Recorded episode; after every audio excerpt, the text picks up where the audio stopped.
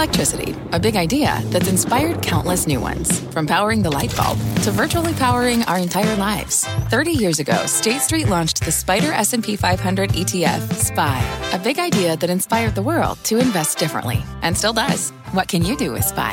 Before investing, consider the fund's investment objectives, risks, charges, and expenses. Visit ssga.com for a prospectus containing this and other information. Read it carefully before investing. SPY is subject to risks similar to those of stocks. All ETFs are subject to risk, including possible loss of principal. Alps Distributors Inc. Distributor.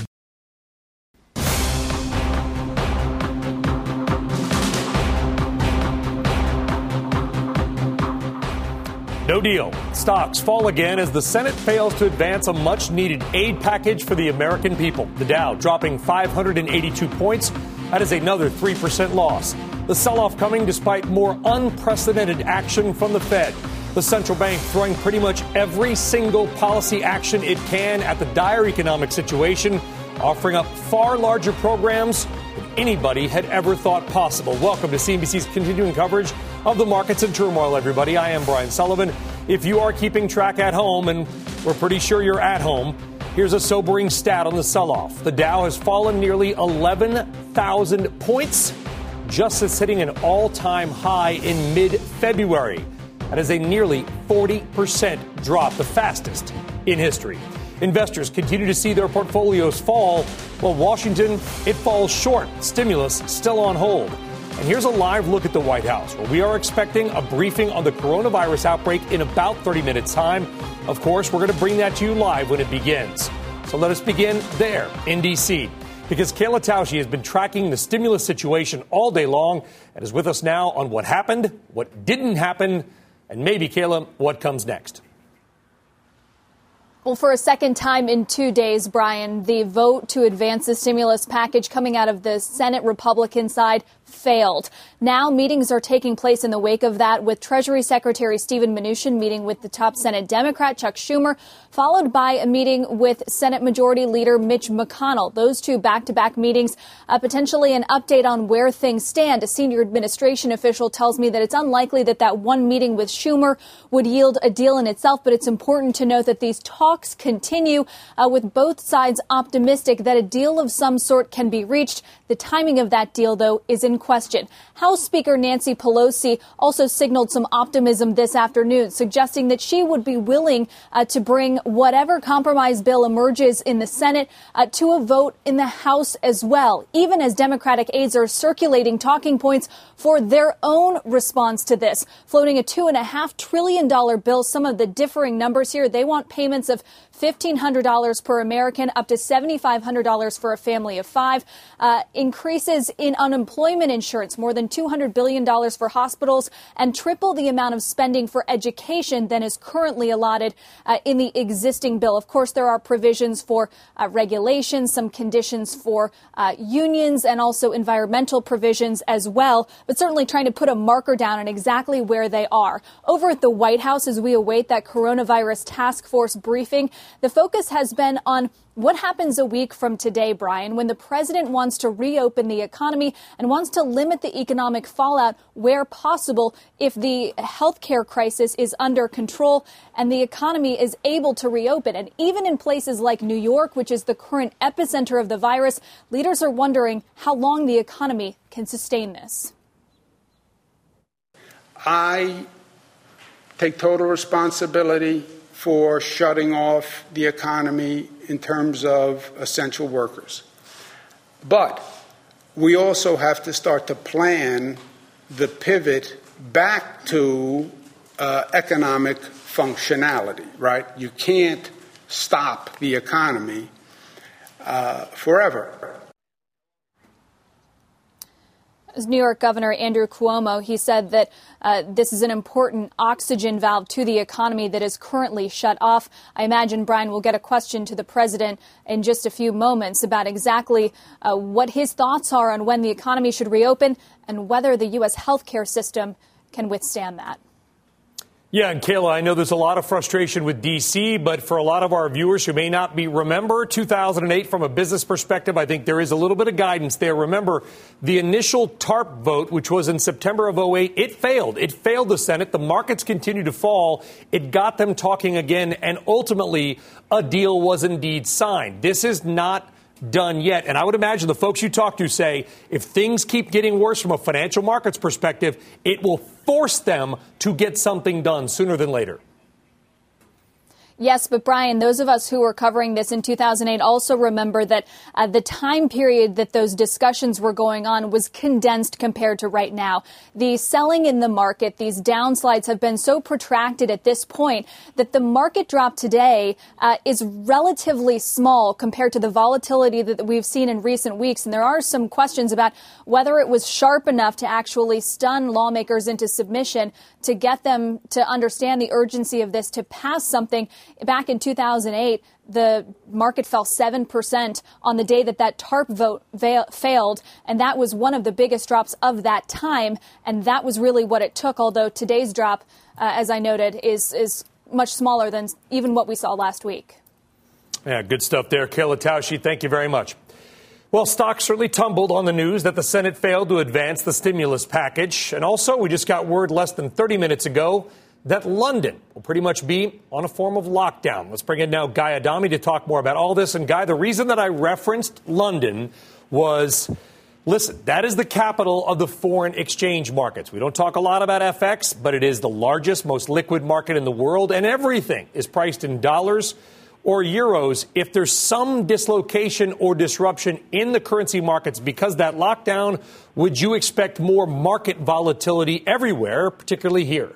Hey, Brian. So the short answer is yes, but what I'll tell you is, and you know this, and it's something we've talked about, we've had currency volatility now for the better part of 18 months. I mean, when I first started doing this in the late 1980s, if a currency moved 1% in three weeks, it was a huge move. Now we see percentage moves in a couple of hours, and that's been going on for quite some time. So although this obviously is not going to help volatility in the currency market, it's been here and it's going to stick around. So I hear what you're saying, and it's somewhat disconcerting, but it probably needed to be done in terms of what's going on over there, and the markets will figure it out.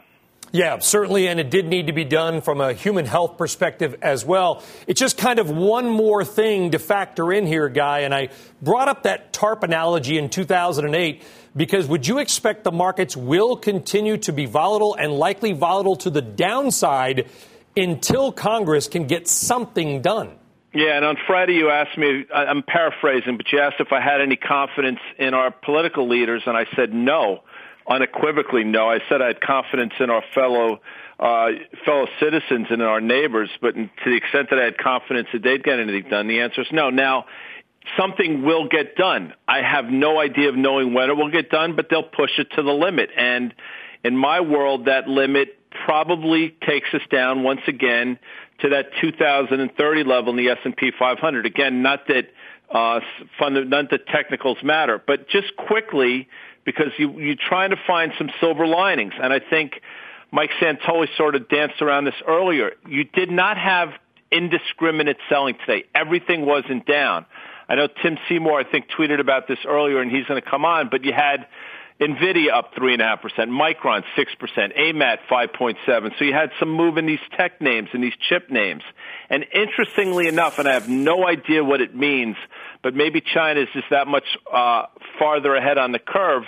Yet Wynn Resorts up 11%, understanding it's a stock that's gotten annihilated. So uh, around the edges, and, and this is going to sound ridiculous, but at least you're seeing some some semblance of normalcy coming back in terms of people not just selling everything and hitting buttons. Yeah, does it feel like then, guys, some of this forced selling that obviously existed, hedge funds that probably have gone away or are close to it, quants, algos, people in a desperate rush for cash. Does it feel like some of that has slowed down? Yes.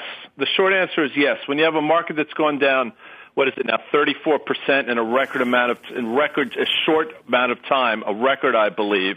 Yeah, I think a lot of that's been done. There's probably a little more left to do, but I think the lion's share has been done. So I think we can take we can take some solace in that. Um, and now I think the market will find its footing in terms of winners and losers. And clearly today, if you look at the industrials, not particularly winners.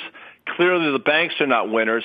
But around the edges, you're seeing some signs of people saying, you know what, these stocks have just been taken out to the woodshed too much, and maybe there's some value here. So you, I'll take something out of that. You referenced China. Okay, Eunice Yoon, who, by the way, has been doing Pulitzer type work. Well, I you mean, saw what I tweeted. Absolutely. Yes, absolutely. 100%. Out there, and I don't know if she's watching, Eunice. Uh, we love you, and we're, and we're glad that you're safe, first and foremost. She was just tweeting out that Yum Brands in China, KFC, Taco Bell, they announced that 95% of their stores are back to being open, albeit they're still social distancing. It's two months ago that Wuhan got locked down. The Chinese Right. market began to recover, what, about a, about a month ago, roughly or so. If we look at the curve of China, traffic data, all this stuff, it appears that, to your point, if we go another couple of weeks and follow that curve, that's when we might be able to f- say there's the trough. Is Yeah, China there- sort of, sort of the, the crystal ball here? Yeah, well, let's.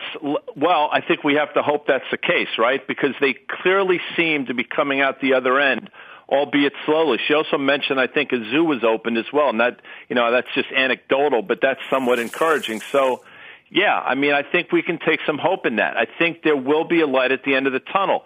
But again, I think I think what's going on, what happened in China was probably far more draconian in terms of some of the things put in place than what's going on here. We can tell people to stay at home and not leave, but you see the videos as well as I do. Unless people adhere to it, it's really not doing any of us any good. I think people need to take it extraordinarily serious, and if we can, we'll all get through it together. I like the optimism there at the end. Guy Adami, you be well as well, my friend, and we'll talk to Thanks, you soon. Brian. Thank you All very right. much. Well, today's market drop comes from, even despite of, more unprecedented action from the Federal Reserve. Policymakers unleashing the largest policy action program in the history of the modern world. All in, this is going to be exponentially larger than 2008. The plan is to buy a stunning 125 billion of various securities every day this week. Here's what the Fed has said it will buy or help backstop the banks on. Are you ready? Corporate debt, asset backed securities, municipal bonds, corp- commercial mortgage backed securities. By the way, that's in addition to a $300 billion lending program backed by the Treasury. It also includes a separate loan facility not yet formally announced, targeted directly at Main Street, which of course is likely to be hit hardest by the sudden downturn. Let's talk more about all of this with former PIMCO chief economist Paul McCulley, now lecturing at Georgetown. Uh, Paul, listen, uh, this is very different than in 08 because in 08, we kind of understood what we were dealing with. Some of the programs were untested. The Fed, it looks like, has basically opened the barn door and said, everything we can do, we're going to do, but we still can't get people to go to stores because they're on lockdown. What's going to be the economic impact of this? I think we learned a lot from the uh, financial crisis of 2008. I think the Fed learned a lot, which is that when you get hit with something of this nature, uh, bold is not uh, a, uh, a vice but a virtue, and they are being incredibly bold and basically are saying we have the helicopters uh, all ready to go, and wherever they can get them, they are going to get them, which predominantly right now is liquefying markets, and they're doing it with overwhelming force. The important thing, however, is they can't get the helicopter to land on Main Street until Congress acts to authorize essentially the Main Street funding facility. And that's the beauty of what's going on right now. I actually have a fair amount of optimism in that Secretary Mnuchin and Jay Powell are working very closely together, and they're ready to go with essentially a levered up Main Street uh, lending facility funded by helicopter money. Uh, and just waits essentially for Congress to say, okay. So I think we're going all in uh, with both monetary and fiscal policy, which will stabilize the situation. It won't prevent a recession. You can't prevent a recession because this is a mandated recession or an induced coma. But what you can do is replace the income and guarantee the contracts of Main Street to get us to the other side. And I think that's what we're going to do. Yeah, and I think you laid it out well. I mean, there's still economists on Wall Street, with all due respect to them, that are arguing about, you know, whether we will have a recession. That's ridiculous. To your point, this is a mandated recession. The largest cities in America have basically been told don't go out, don't spend anything unless you absolutely have to. It's going to come. The difference, though, between now and 08, Paul, as you well know, was 08, these things were designed to get people to feel a little more confident, maybe go buy a house, maybe go buy a car, allow the banks to make credit. Here, we're being, t- we had a great economy before in many senses, and now we're being told don't go out. This is very different. It is categorically different because it's not about stimulating spending. It's about replacing income that's lost because of the mandated recession. And equally important, it's about uh, liquefying and guaranteeing contracts, whether it's financial contracts, that's called, you know, bonds, uh, or other contracts, so as that uh, we, the people, can conclude that we're living in a going concern because um, we need to have replacement of income and also uh, a belief in the going concern nature of our contracts. If we get there, uh, then I think we've reached the bottom from the standpoint of the risk aversion on Wall Street.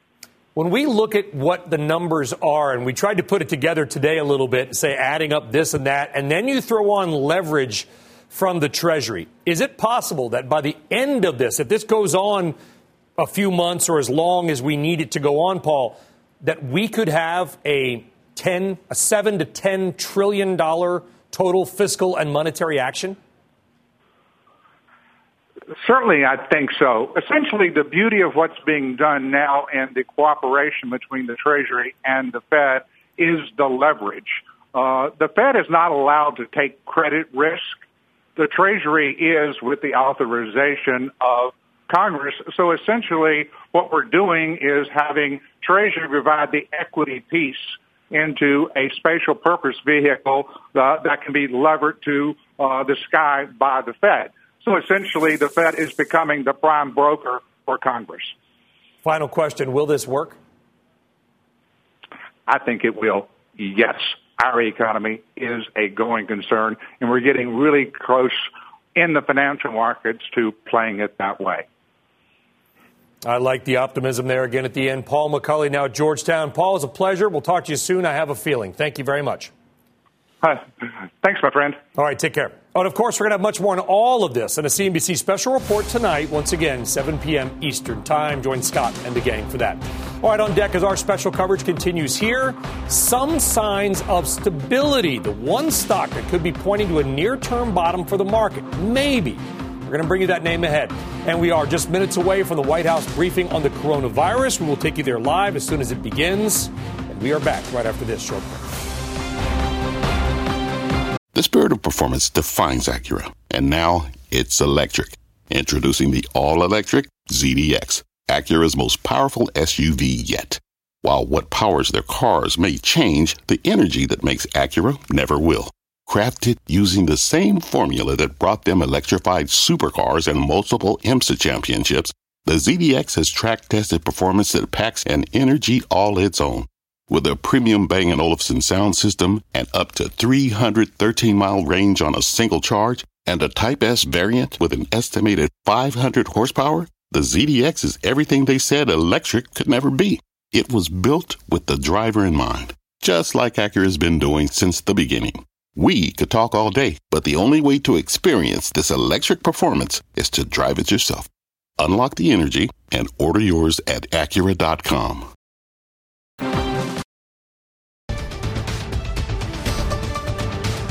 And welcome back. You are looking live at the White House where we are awaiting a briefing on the coronavirus. We're going to bring that to you live the moment that it begins. But in the meantime, let's turn down back to the reason that you're probably here the markets and the economy. Look at Apple stock. It fell fairly hard today. Apple is down nearly 24% this year and risk of losing its spot in the trillion dollar club. But the big sell off in technology has some investors licking their chops for the long term. Here's what hedge fund titan David Tepper said earlier today on CNBC. I'm nibbling there and a little bit of healthcare today, um, hospitals and such, but mostly there I'm nibbling, I would say, in that tech sort of stuff.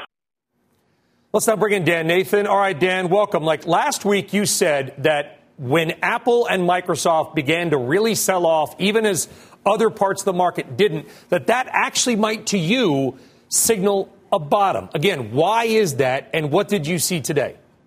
Well, yeah, Sully. So last week when we were talking about it, to, to me, the relative um, outperformance of let's say the two largest names in the market microsoft and apple um, really stuck out to me last week. And you just mentioned that apple now is down about 24% um, on the year. That's basically in line with the s&p 500 that was not the case early last week. It's down about 30% from its all-time and 52-week highs also made uh, last month. That is also in line basically with the S&P 500. So the fact that it's catching up to the downside after the S&P and, and a lot of the components and a lot of the sectors were really getting murdered last week um, shows me that you're finally seeing a bit of that forced selling that you've been talking about. You know, people will try to hold on to the winners like Apple and Microsoft as long as they can, and then finally you're just selling whatever you got, whatever you have that's left that's up. And I think you got to remember um, Apple was up 85% in 2019, up 100% from its January 2019 lows by the end of the year. Um, so when you think about that sort of outperformance, it really has to come out on the downside. And that was one of the things that I thought might show a little bit of capitulation. And that being said, I was just listening to Guy Adami, one of the smartest guys I know in this market. And what was he trying to show you? Look at the outperformance today to the upside of some of these groups like semiconductors that were some of the hardest hit first. I think that's a really interesting tell, the juxtaposition between Apple and let's say the semis. Yeah, and despite some really difficult inventory data that we are likely to get, actually oil caught a bid, rising toward the end. But Dan, I want to focus too on the banks. I mean, Bank of America down another 8% today. It's down 48% this year. The market certainly didn't act like we were out of the banking woods yet. Well, I'll tell you, you mentioned banks. Look at the home builders. Um, you saw energy stocks, despite crude being up. You know, there were some areas in the market today that just acted horrible. And you might say, well, that's near capitulation too. We're one fiscal stimulus headline away from a massive short squeeze in those names. They're just being pressed to the downside for really, at this point, no great re- reason other than liquidation, um, because we really can't put our fingers just yet on what Q1 and Q2 looks like. So to me, you know, the selling in those spaces looks a bit indiscriminate, especially for a lot of these people. I see the calls for opening the economy back up sooner than later seem to be growing a little bit. And that's where investors could really get caught off sides a little bit on, on sectors like the banks, like home builders. I'm not telling you they're coming back anytime soon, but make no mistake, a vicious, vicious short squeeze is coming pretty soon. You, yeah, and so you believe that we could see some violent moves to the upside sooner than later? Well, I mean, it gets to a point, Sully, where there's no one really left to sell. When you think about how fast we've come down 30% in the S&P 500, and to your point, where bank uh, bank stocks have basically massively outperformed to the downside versus the indices, um, you know, at some point you're going to get a bit of a snapback. You know, we don't know what we don't know at this point, but the fact is there's been not a shred of good news for the last month or so. Sooner or later, we're going to get some, and we're going to see basically just how um, convicted the shorts are here. And I suspect you see um, a, a really, really violent short covering rally in the next week or so. Yeah, but but from a longer term perspective, you don't believe it's still safe enough for our casual investor viewers and listeners out there to start reallocating a lot of money to the overall market right now. Listen, if you have cash right now, the idea with the S&P 500 down 30% to start dollar cost averaging in makes a lot of sense. We've talked about this a lot. The last two recessions we've had in 2001 and then 2007, 8, 9 in that period where the stock market sold off in each instance about 50%. I suspect that we are definitely going to have a recession in 2020. The, the, the real question is how deep and how long. And at this point, down 30%, we're discounting a definite recession, but we don't know those other two answers. So if you think about the worst case scenario is down 50%, let's say garden variety recession slash market crash, well, then you really have to start thinking about five, ten years out and start picking at these things. But I'll make one point about Apple. We just said it was up 85% last year in a year where earnings, sales, iPhone units, and margins did not go up. All right. They were basically all flat year over year. So you had this massive multiple expansion. Now the stock is back at 16 times, but consensus estimates is still calling for about 10% earnings growth, and about 4% sales growth. That seems a bit aggressive. So the stock is probably still too expensive. So until we start getting more visibility about Q1 and what maybe Q2 looks like and the snapback in the second half, if it comes, stocks are still pretty expensive. If you think about how we calculate P and E, we know that the E is going to be coming down, but we don't have any visibility on that. So Apple has more room to drop. It may rally sharply, yeah. but to my eye, you probably have a move back to 200 at some point later on this year. Yeah, because it's not like companies are saying we're going to be down 10% in earnings. It's we don't have any idea. We're withdrawing all of our guidance. That E is a giant mystery. And anybody tells you otherwise, I, I think they're just guessing. Dan Nathan, appreciate it, buddy. Thank you very much for joining us. Sure. All right. Coming up, some potentially good market news, because we know you need some. Why one top ranked technician says we could be closing in on a bottom. Something has happened. It's only happened four times in 100 years. He'll talk about that. And we're still awaiting that White House briefing, expected to get underway in moments. We'll bring it to you when it does. Stick around.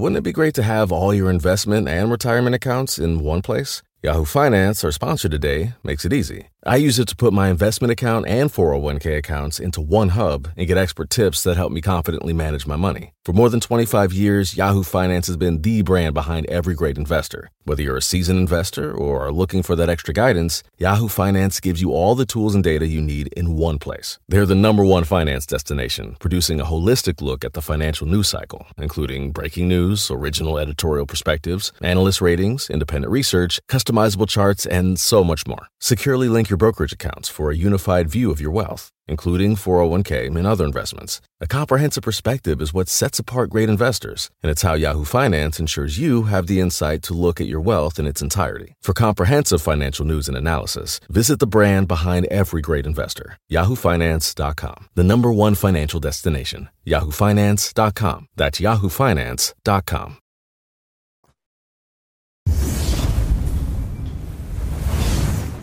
All right, welcome back. Let's get you now up to speed on the latest of the fight against the coronavirus pandemic. Frank Holland has that at CNBC HQ. Frank. Brian, here is the very latest. New Zealand is joining the list of countries that are mandating that their citizens stay at home. The Prime Minister says this lockdown will last about four weeks. Citizens are getting 48 hours to prepare to go into self isolation. Back here in the U.S., New Jersey has become the first state in the nation to release prisoners in an effort to slow the spread of coronavirus. The move affects some low risk inmates at county jails. And Virginia is closing its public schools for the rest of the academic year. Governor Northam had previously announced a two week school closure. Some businesses are also being ordered to close. That includes gyms, theaters, and bowling alleys. And some people in Boston, they're trying their hardest to find the lighter side of this outbreak. The duck and duckling statues, a fixture in Boston's public garden, they are now wearing masks. The figures are come from the children's book, Make Way for Ducklings, and those statues, a very popular tourist attraction. And Brian, as always, for more coronavirus coverage, head to CNBC.com. Well, those ducks don't want to run afoul of the law requiring them. I, listen, we, we, we don't need puns at this time. We, we need, no, we need, we need something. Frank, we need been a long couple weeks. It has. Frank Holland, thank you very much. Appreciate that. All right, coming up, we are just moments away for that White House briefing on the coronavirus. We'll take you there live. We'll also get an update on the technicals of this market. Any reason to be a little more optimistic? We'll talk about it coming up. Stick around.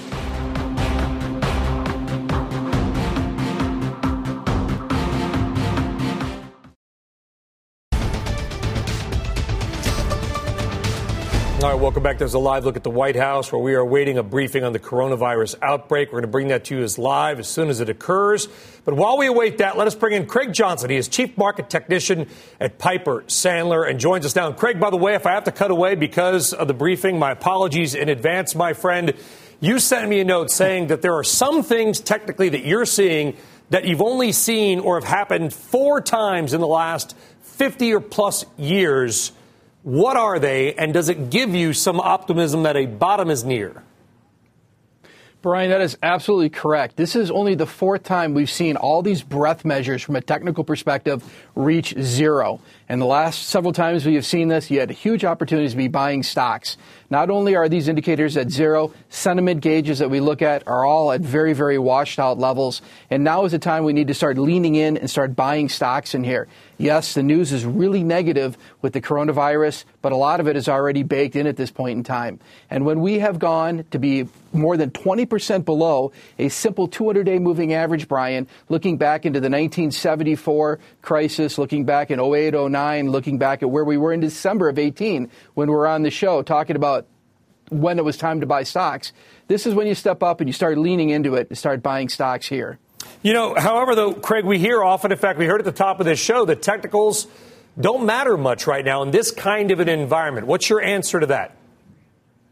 Uh, the answer to that is flat out that is incorrect because you look at some of the Fibonacci retracement levels, you look at support levels. Yes, you're breaking through some of these support levels because of the coronavirus and concerns about uh, loved ones and the things like that and selling in these stocks. But you are seeing support levels being obeyed and you are seeing trend changes starting to happen.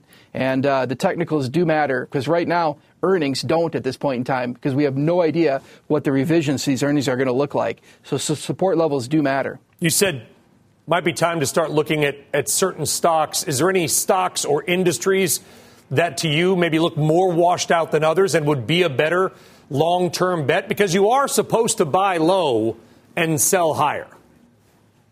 Absolutely. And if you pull the playbook of what happened back in 08 and 09, everybody scrambled to get back into the market. You even saw that coming off the lows in December of uh, 18. So some of these companies, like the restaurants, for example, whether it's Chipotle, whether it's Wendy's, whether it's uh, any of those kind of names, they are down more than 50, 60, even in some cases 70% from the highs you'd seen back in January. Also, look at what you're doing with the airlines. There is going to be some support coming from a fiscal stimulus package for those, and I suspect you're going to see the same for the cruise lines. All those kind of names are are tremendously sold off, well overdone, and you want to step up and be buying some of those names at this point in time. But, also, names but like sure, Nike. Hold on, Craig. I'm going to jump in because I'm, I'm sure you. I know you've got fundamental analysts there as well, and everybody's still working despite not being able to be in the same room. I'm sure there is some talk that some of these stocks, and I'm not going to. No way am I going to name any names, are going to go to zero. I mean, there's going to be bankruptcies in some of those industries. There is potential for some of these to go to zero, as you would say. But again, think about what is happening with fiscal policy. They're going to put some processes in place put some uh, make liquidity available to a lot of these uh, restaurants and to a lot of these airlines and to the cruise lines.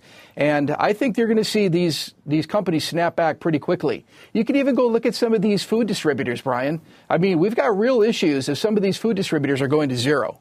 Yeah, well, obviously not those. I'm talking about just sort of you know beaten up retailers as well that are that have already been struggling, restaurants, retailers, whatever, already struggling before this outbreak. Hey, by the way, Craig, have you looked at all at the Chinese market? Now, China's got obviously they got sort of the iron fist as far as they can you know they'll go in and buy stocks of their own companies, and, and, and you know the party's part of a shareholder and part of many of these companies. So it's not perfectly analogous. But have you found any solace in the fact that the Chinese market has held up reasonably well? Absolutely, and I think it's I think that is kind of the playbook for us looking forward from here. We're going to kind of hit the peak of this coronavirus over the next several weeks in here. We've discounted a lot of the negative uh, impact for the virus into the market at this point in time. And if we could just get the politicians to kind of get on the same page with each other and put a plan together here, um, I think we're going to see a long way and see a lot of these stocks come back, just like you've seen over in China at this point in time, Brian. What's the next most important either data point or anything that you are looking at, Craig? The next important data point that I'm going to be watching is I'm going to be watching. I want to continue to see strength in the dollar. That means that the dollar is still on good, solid, you know, footing at that point in time. Also, after that, I'm going to be watching to see some of these stocks start to reverse some of their downtrends, and I'm going to ultimately be watching to see if we can see uh, the, the bond market ultimately continue to remain stable in here. I think the Fed action today was critical to stabilizing the bond market, and I think that's going to be a, a critical part to what we're going to see happen with equities in the next coming days and weeks. Yeah, we, we, we, highlighted last week the LQD and some of these other bond funds. I wrote a piece about it about a week and a half ago about some of these bond funds that you really had to watch as sort of signposts. The LQD actually rising nearly 8%. That's an investment grade bond index. That's the kind of stuff you're talking about. Seeing that go up is kind of a canary in, in the good kind of a coal mine, perhaps. Yes, that is correct. And I'd also add into that the VIX. The VIX index spiked at 80, is now starting to come down. So I think we're starting to get a little bit more calm into the market. Things seem to be functioning a little bit better. Today was a great day in the market. Liquidity seemed to be fine. Things seem to be orderly, even though this was the first day for electronic trading uh, across the board with the floor closed. Everything seemed to be functioning normally, and things seem to be getting on the right track again.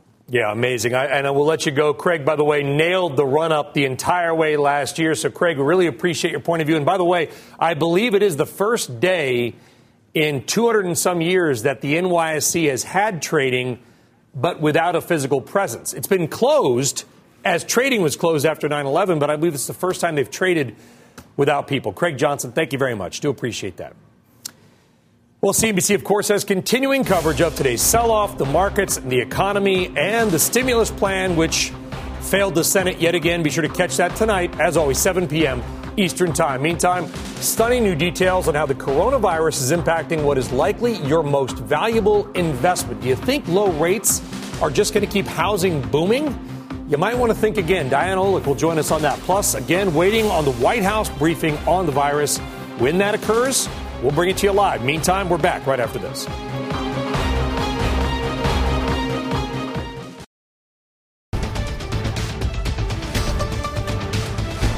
All right, and as a reminder, we are awaiting the white, latest White House press briefing on the coronavirus. When it occurs, we will bring it to you live. We expected it to begin about 15 minutes ago, so it could happen at any time. Now, in the meantime, the outbreak and the move in bond markets having a big impact on the housing market. Many homeowners, no doubt, are going to be looking for relief on their mortgage payments.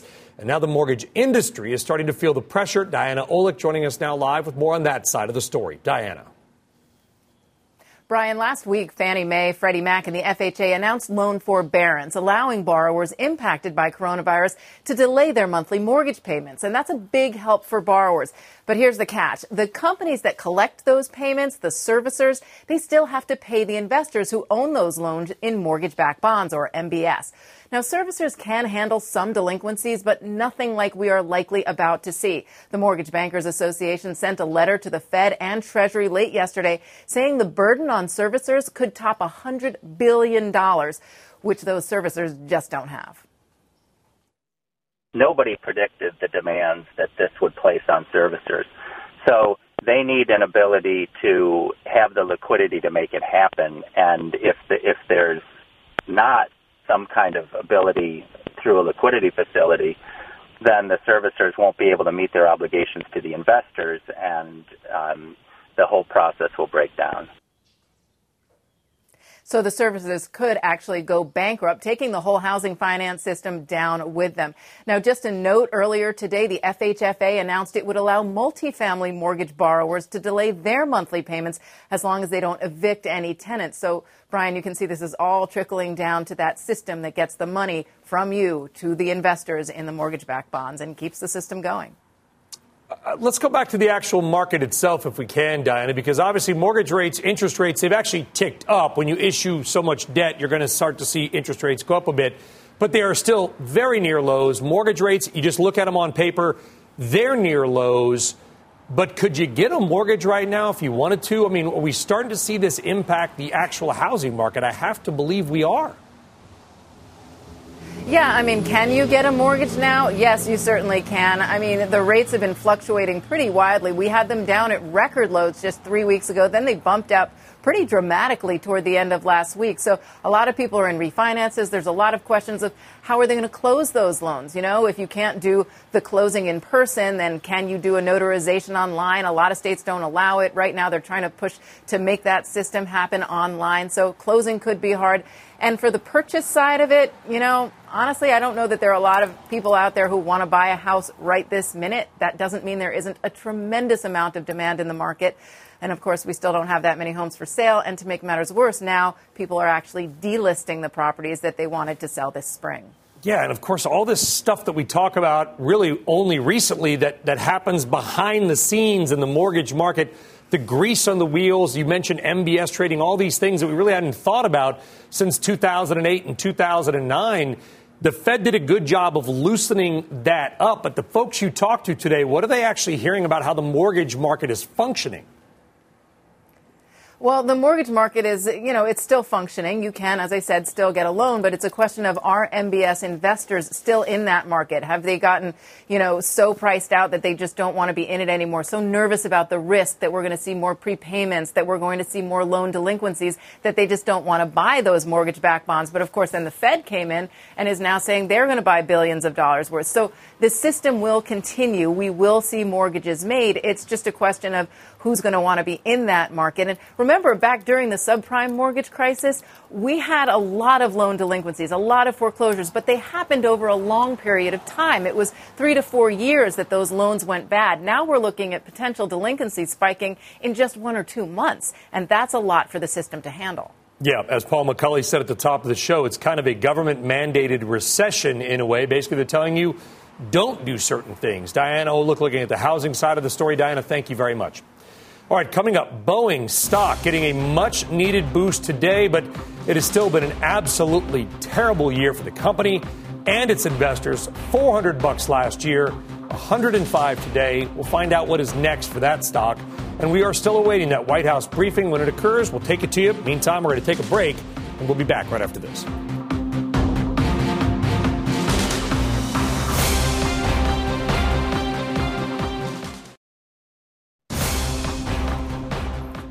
I want to show you something I honestly didn't think we'd ever see. That is Times Square. It's almost 6 p.m. This would be normally rush hour.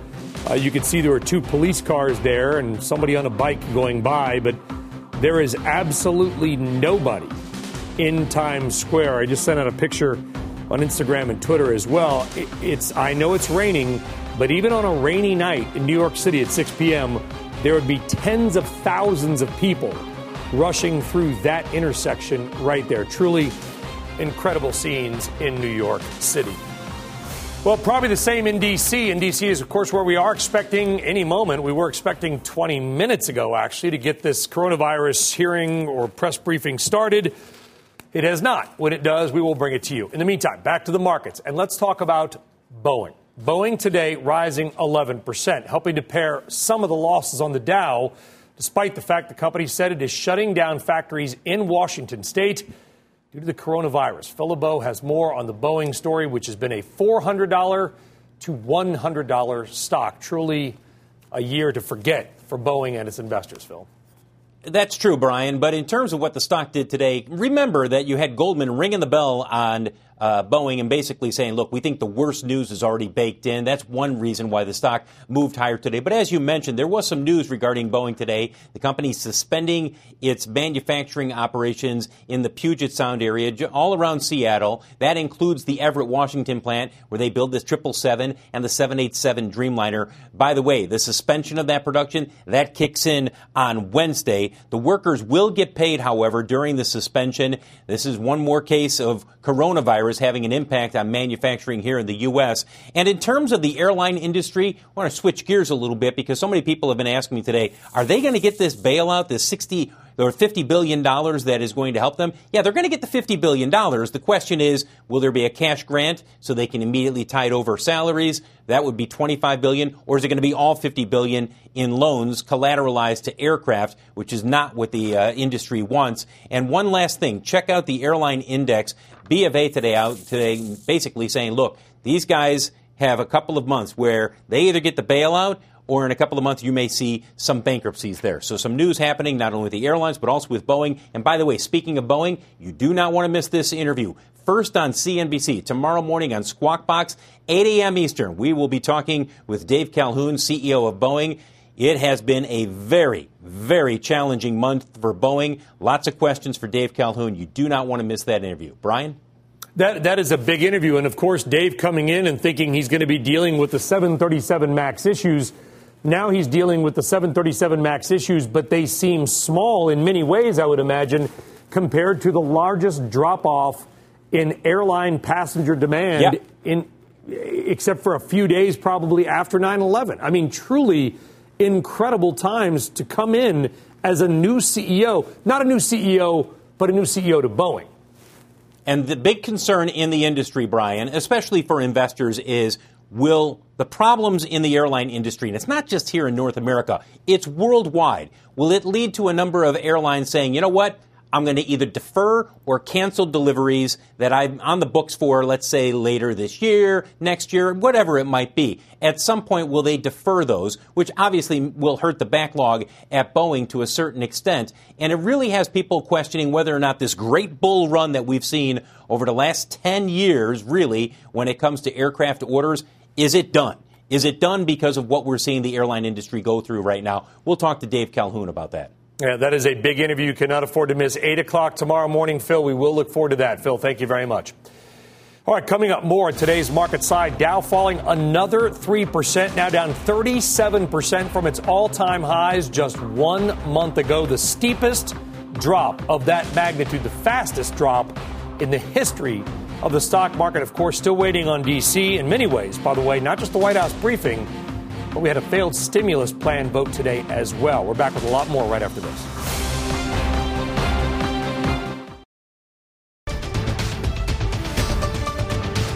And a reminder still waiting on the coronavirus outbreak briefing at the White House. When it begins, we're going to take it to you live. All right, investors also frantically searching not just for some sort of guidance and stimulus from D.C., but safety in this market, which continues to drop. Dow down another 3% today. So, where exactly might there be some havens out there. Let's bring in CNBC contributor Brian Kelly. Brian, we had seen pretty much everything fall last week, even things like gold and Bitcoin, because people were in a rush to raise cash.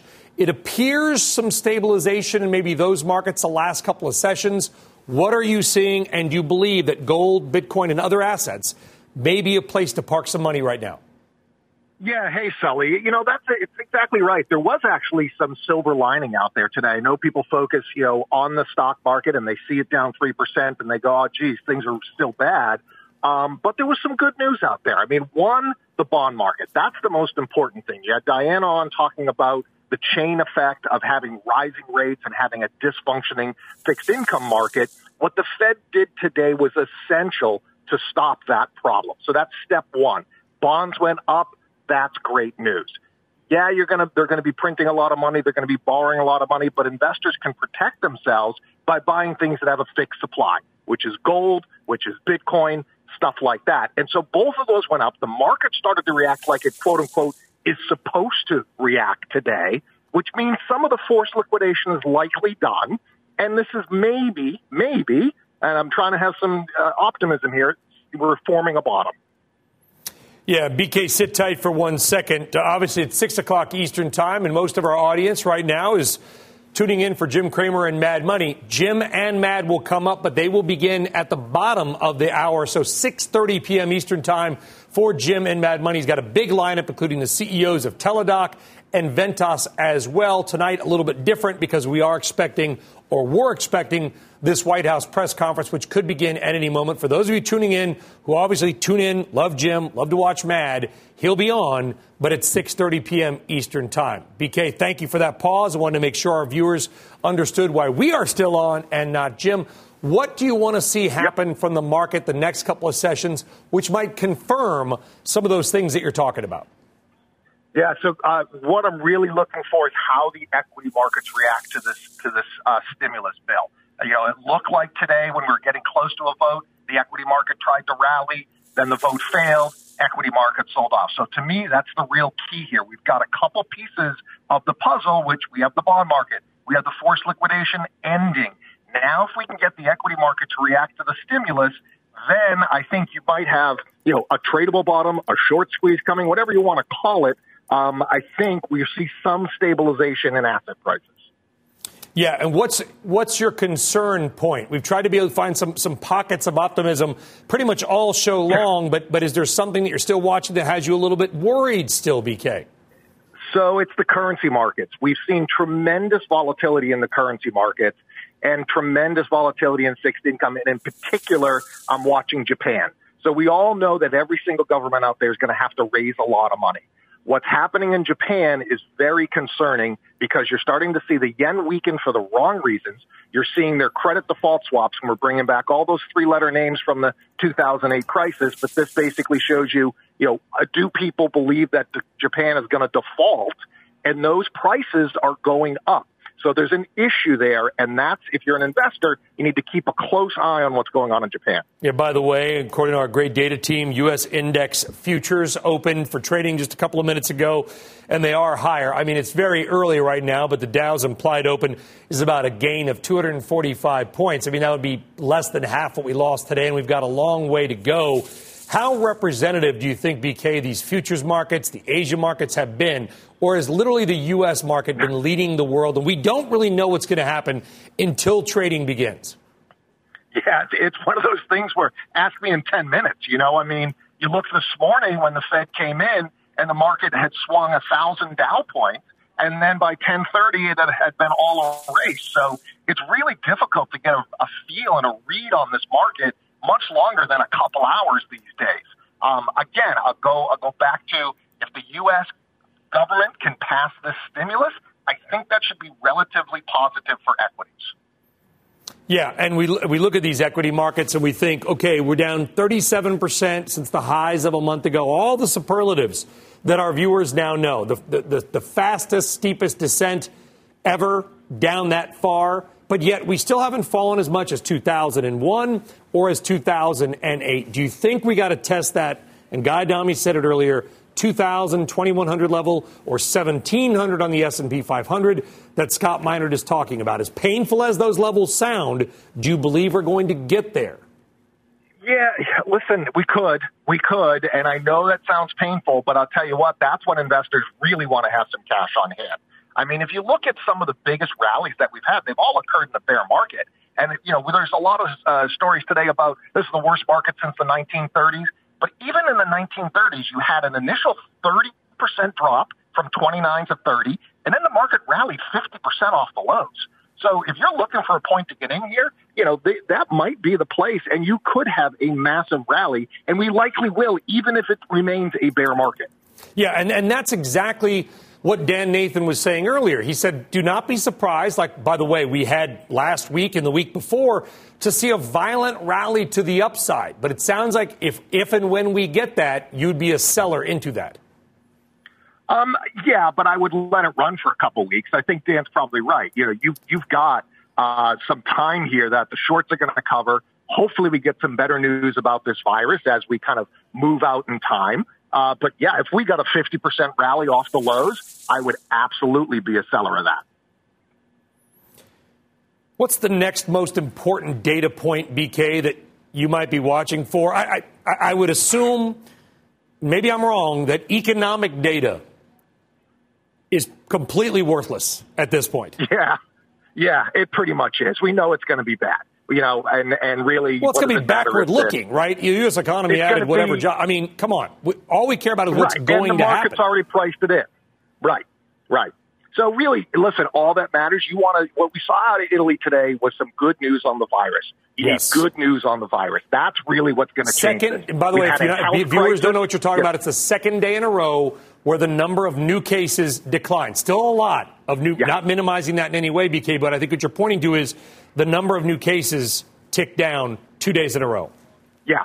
Yeah, and and this is what markets look at. So this is not to minimize the health crisis at all. What we're supposed to do is look at the markets and try to help people uh, invest in that. And so what markets are going to be looking for is changes in the data. So those kind of two days in a row, that's a data point that I can look at and say, okay, it maybe, maybe this is the peak in Italy, and then I can extrapolate and say that's coming a couple weeks here. The problem people have had, and you've talked about it all day and on the show tonight, is that you don't know how long this is going to last, so you don't know what your earnings are going to be. You don't know what kind of hit you're going to take. If you can put some clarity around that, then people can start investing. Yeah. And, and, by the way, I mean, listen, other people can give the numbers, but I, I bring this from a market's perspective. I look at the Johns Hopkins screen like so many people do these days. And by the way, shout out to them and a great work by them and their team. I'm sure they're working tirelessly. Every night about 5 o'clock, I look at the numbers and I mark it down. 5 o'clock on Friday, there were 16,600 known U.S. cases. Right now, there are 42,000, 16,000 to 42,000 from Friday to Monday. When, not if, but when that U.S. number also begins to roll over for a couple of days' time. What kind of a mood do you think we're going to start to feel in this market? I think we're going to feel a lot better. I think we're going to feel an awful lot better. It's probably two or three weeks away, but I think, you know, then people are going to start saying, okay, I can model out when this is going to peak, when we might be out of a quarantine and when people can start getting back to work. Now I know how many, how much earnings people have lost, and now I can start to put some valuations on stock.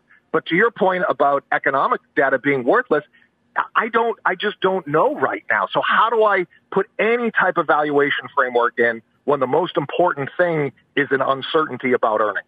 Is there any company that you're going to listen to more than any other company going forward here, BK? Well, I mean, certainly, you know, I, I want to see how um, the freight companies do, and I'm not just talking about FedEx, uh, but I'm talking about some of the railroads, certainly the airlines what, how fast do they get back up and running? Because that's the other key. When we get to the other side of this, are we going to have a fast recovery? Are everybody going to go back out there, jump on the planes and say, all right, I'm going on vacation? Do we need to ramp up that supply chain again? So I want to watch the railroads, the transports outside of FedEx and UPS because we know they're actually probably going to be doing very well because they're delivering. I don't know about you, but I can't get my Amazon Fresh order for another week. Yeah, I know. Listen, there, there is a a long wait time as well. And these delivery folks, they've been out there pretty much all morning long, all night long in bad weather. Today, the weather was just absolutely terrible. So a shout out to them as well. And by the way, if our viewers are just joining us, uh, and they wonder where Jim and Mad Money is, Jim will be planning to come along at 6:30 p.m. Eastern Time tonight. We expected that press conference that you see glimmers of, and you can see AG uh, William Barr is on stage right now to begin about 5:30 p.m. Eastern. That's the guidance we were given anyway. Obviously, it did not occur. It is now 610. 40 minutes past the start time, although it looks like they are getting started. Once they do, we will take that to you live. And if you are just joining us and you've been working hard, because a lot of you have, certainly at home, trying to keep working, dealing with the families as well, the Dow fell 582 points today. That was a 3% drop. The NASDAQ, maybe a bright spot. The NASDAQ falling just 0.3 percent. So technology, parts of it anywhere, like Twitter, they held on a little bit longer. The dollar index fell 0.3 percent, although this London shutdown, certainly watch the currency markets. London is a hub of capital, but foreign exchange trading in particular, obviously a lot of people are still going to be allowed to go to work at the banks, but it is possible FX trading, which powers so much around the world, could see some dislocations as well. The 10 year yield at 0.79%. BK's favorite Bitcoin rising nearly 3% today, and crude oil actually catching a bit of a bid, too. So there's kind of your rundown of where the markets were today. BK, I believe you are still there. And by the way, this is the most time you've ever been given on fast money. So you're, so you're welcome, by the way, on that. Um, I look at oil, I look at Bitcoin, I'm trying to see a pattern. I don't necessarily see one forming yet. Have you been able to spot any patterns in this market that may start to be forming? Well, I, I can just tell you from the seat that I'm on, we run a, a cryptocurrency hedge fund. We have seen a tremendous amount of institutional interest in Bitcoin and cryptocurrencies. Um, so I'm starting to see that pattern for first, and and that certainly makes sense in this environment, right? This is the exact environment that Bitcoin was created for. It was created in 2009 during that crisis uh, because people were concerned that they were going okay. to print BK, so I much got money. it, Brian. I got to jump in. Thank you very much. This podcast is supported by FedEx. Dear small and medium businesses, no one wants happy customers more than you do. So you need a business partner just like you. Like FedEx, who understands your passion for serving your customers because they have the same commitment towards you. That's why FedEx offers you picture proof of delivery, packageless and paperless returns, as well as weekend home delivery to 98% of the U.S. on Saturday and 50% on Sunday. See the FedEx service guide for delivery information. What's more, FedEx Ground is faster to more locations than UPS Ground. Trust FedEx for timely deliveries. See what FedEx can do for your business. Absolutely, positively FedEx.